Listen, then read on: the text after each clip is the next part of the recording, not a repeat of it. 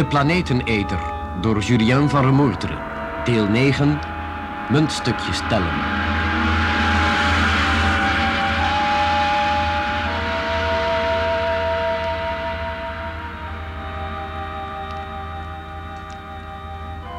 Ik liet Erika maar doorvertellen. En ik hoopte dat zij het vol zou houden. Wat mij nou zo bijzonder boeide was de houding van John Doren, de commandant van ruimtelab Beta 2. De eerste dagen, na de grote maanbeving, toen Beta 1 en 2 nog informatie vlogen, was hij door de knieën gegaan, als het ware verteerd door een onbegrijpelijke vorm van angst, dat men hem voor de gebeurtenissen ter verantwoording zou roepen. Maar zodra hij de oorzaak van het onheil kende, of meende te kennen, ik wil me hier uiterst voorzichtig uitdrukken, ontwikkelde hij een verbijsterende activiteit en slaagde erin het commando opnieuw vast in handen te nemen. Dat komt u wellicht onbegrijpelijk voor, maar u moet u zich eens zijn situatie indenken. Aan boord van een zeer kleine capsule, die hij bijna drie malen deelde met Peter Landseer en Erika Blanke, was hij getuige van de vreselijkste ramp die ons aarde-maanstelsel ooit teisterde. Hij zag het zusterlab, Beta 1, voor zijn ogen vergaan. Hij was er heilig van overtuigd dat de oorzaak van die ramp te wijten was aan de zogenaamde planeeteter die grenzeloos begon te haten. Radiocontact met de aarde bleek dagenlang onmogelijk. En bovendien werd Beta 2 zo uit zijn baan gesleurd dat het lab onvermijdelijk, na nog enkele banen, zou verbranden in de aardse atmosfeer. Er resten nu nog maar twee mogelijkheden. Ofwel, het lab in een andere baan brengen, wat technisch gesproken een onmogelijkheid bleek, gezien op dat moment nog steeds een constante stroom rotsblokken hun baan kruisten.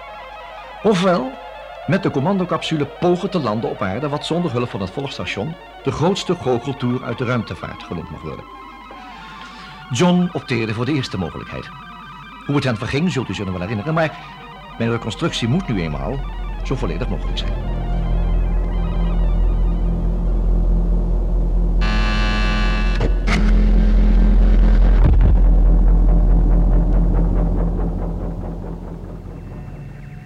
Nog vragen? Geen vragen. Ik ook niet. Oké, hou je vast. Daar gaan we. En ik zal hem krijgen.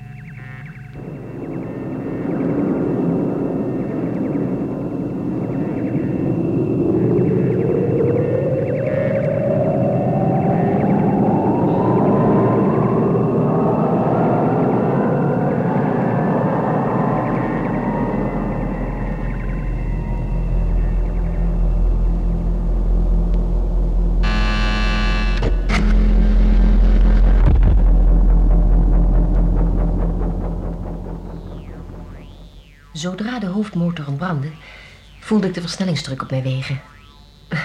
Vertrouwd gevoel voor een astronaut overigens.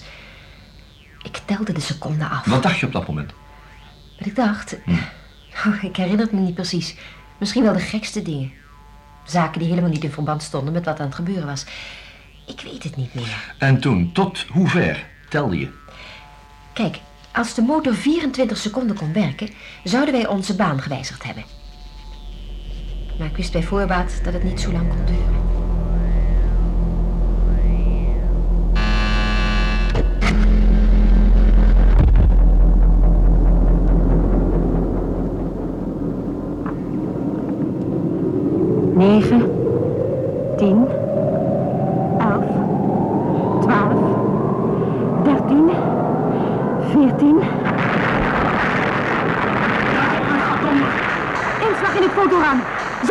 John. Verdomme!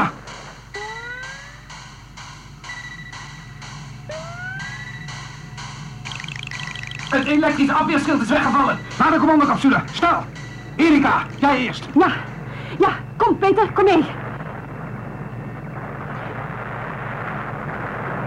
Is de verbindingstunnel vrij? Gelukkig. Ja, waar is Peter? Volgt op de voet. Maar waar bleef jij, John? Mijn logboek ophalen. Was het bijna vergeten. Maak jij je echt nog druk om een logboek? Dat is een goeie. Ik kan best zonder jou misplaatst opmerking begrepen. Panelen A en B. Stroomvoorziening in orde. Zuurstof? Zuurstof oké. Punt 7. Goed. Afweerschild, Erika. Oké. Maar we moeten het uitschakelen als we het lab afwerpen. Voor dat afwerpen zorgen de meteoren wel. Verdomme dat we het niet gehaald hebben. Op 10 seconden na. Het was gewoon niet mogelijk, John. Maar we hebben het geprobeerd. Een wonder dat we er zonder kleerscheuren doorheen zijn gekomen. Die elektrische afweerschilden zijn lang niet sterk genoeg. Eén behoorlijke meteoor en pst, je verdampt meteen. We zullen het lab pas afwerpen als we uit de puinkegel komen. Gelukkig zitten we helemaal achteraan.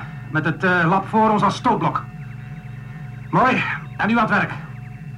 Kun jij met die kleine computer overweg, Erika? Zeker. Hij heeft niet zoveel mogelijkheden als die in het lab. Ik wil precieze gegevens over onze baan. Je zult ze hebben. Peter, jij checkt alles van A tot Z. En geen geklungel. Wil jij zeggen dat ik een klungel ben? Wat ben je dan wel? Besef je dan nog niet wat voor taak wij te vervullen hebben? Of zegt het jou niks dat 6 miljard mensen bedreigd worden door de grootste verschrikking die ooit heeft bestaan? Wij moeten ze waarschuwen. Die planeeteter moet vernietigd worden. En ik zal hem krijgen. We halen het toch nooit. Heb jij wel enig idee wat er van ons gevergd wordt? Wij kunnen niet eens op 10.000 mijl na voorspellen waar we neer zullen komen als wij ooit de aarde bereiken. En ik zeg jou, ik zet dat ding op de grond. Ja, ja, een grote bek kun je opzetten, maar dat wist ik al langer dan vandaag. Ah, er komt nog een dag dat je spijt zult krijgen van je woorden. Maar dat zou jij niet meer beleven.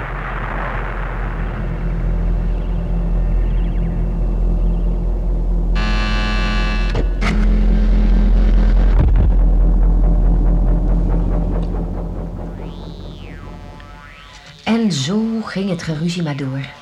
Eindeloos. Maar kan het niet zijn dat het een vorm was van, van afreageren? Ze moesten misschien toch ergens hun spanning kwijt. Mogelijk. Maar daar dacht ik op die moment helemaal niet aan. Ik wenste maar één ding, dat er een einde aankwam, hoe dan ook. Zeg, zou wij er vandaag ook maar niet een einde maken? Je, bent- je bent moe, hè? Ja, inderdaad, dokter. Dat is wel begrijpelijk. Het was ondanks alles toch een voortreffelijke dag. Gaan we er morgen mee door? Nou, dat kan ik je nog niet zeggen. In elk geval niet voor de middag. Ik moet mijn rapport nog bijwerken. Dokter, gelooft u nou wat ik verteld heb? Ja, ik wil vooralsnog geen standpunt innemen, Erika. Dat moet je kunnen begrijpen. Al wat ik nu doe is zoveel mogelijk gegevens verzamelen. En die moet ik nadien ordenen. Daar heb ik eigenlijk een eh, gekke vergelijking voor. Veronderstel nou eens dat jij mij een zak brengt, een zak vol muntstukjes van verschillende waarden. Ja. Dan zeg je, dokter, eh, in deze zak zitten 2621 halve kredieten, 821 kwartkredieten en 12.136 tiende kredieten. En dan stel je me de vraag, heb ik juist geteld? Met andere woorden, heb ik gelijk? Nou, om dat te kunnen beantwoorden moet ik eerst die zak leegmaken, de muntjes op waarde leggen en ze dan één voor één natellen. Ben ik duidelijk? Ik denk, Ja, maar u slaat één schakel over, dokter. Hoezo? De menselijke schakel bedoel ik. Je kunt iemand geloven op zijn woord zonder meteen aan de tellen te slaan. Goed, goed, maar jij vergeet dat ik het eindresultaat moet voorleggen aan een aantal mensen die eisen dat ik voor wat goed tel. Nou, ik, ik, weet, ik weet dat je mij begrijpt. Vindt u mijn verhaal ongeloofwaardig? Ik bedoel, klinkt het onlogisch, onsamenhangend? Jij bent waarschijnlijk de enige astrofysica ter wereld die over een boeiend verteltalent beschikt heeft. Nee, echt Erika, het is samenhangend. Als je ooit van jezelf mocht hebben gedacht dat je gepraat onsamenhangend was, vergeet dat dan alweer gelijk. Dat, dat meen ik oprecht. Dank u, dokter. U weet niet hoeveel dat voor mij betekent. Nou, ga dan vlug slapen, hè? Ja.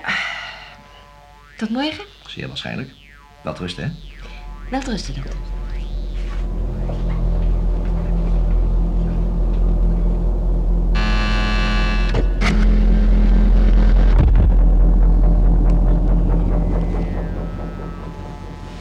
U bent goed opgeschoten, dokter. Ja, ja, ja, ja. Er is nog zoveel te doen, Greta. Oh ja, voor ik het vergeet. Heb je een afspraak kunnen maken met professor Hinde? Hij verwacht u over anderhalf uur. Mooi, mooi. Dan kan ik even de post doornemen en die gegevens in de computer verwerken. En gaan lunchen. Lunch is dan zo laat? Lieve hemel. Dus ja, zeg eens, eh, eh, hoe reageerde professor Hinde eigenlijk, Greta? Niet zo best. Hij heeft het erg druk. Hij zei dat u alle mogelijke gegevens kunt vinden in de rapporten... die hij over de planeteneter-kwestie heeft opgesteld. Maar ik heb geantwoord dat u van hogerhand carte blanche hebt. Wat zei je nou? Toen bond hij wel in. Nou ja, zo zijn ze toch allemaal, dokter. Wat niet past in hun theorieën verwerpen ze zonder meer. Ach, ik geloof niet dat ze ooit wezenlijk hebben nagedacht over wat onze drie mensen hebben verteld. Geloof jij dat er inderdaad een planeeteter bestaat, Greta? Hoe kan ik dat weten, dokter? Maar u geeft toch zelf toe dat alles wat Erika vertelde enige samenhang vertoont.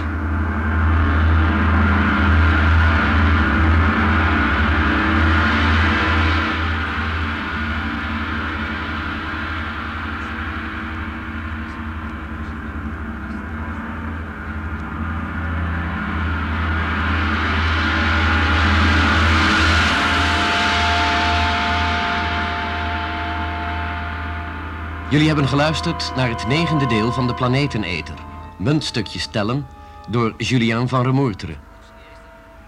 Rolverdeling Dr. Karel Kimbal, Jan Borkus. Erika Blanker, Marijke Merkens.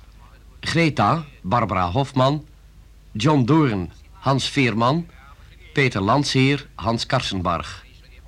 Technische realisatie Ton Prudon en Bram Hengeveld. Regie Bert Dijkstra.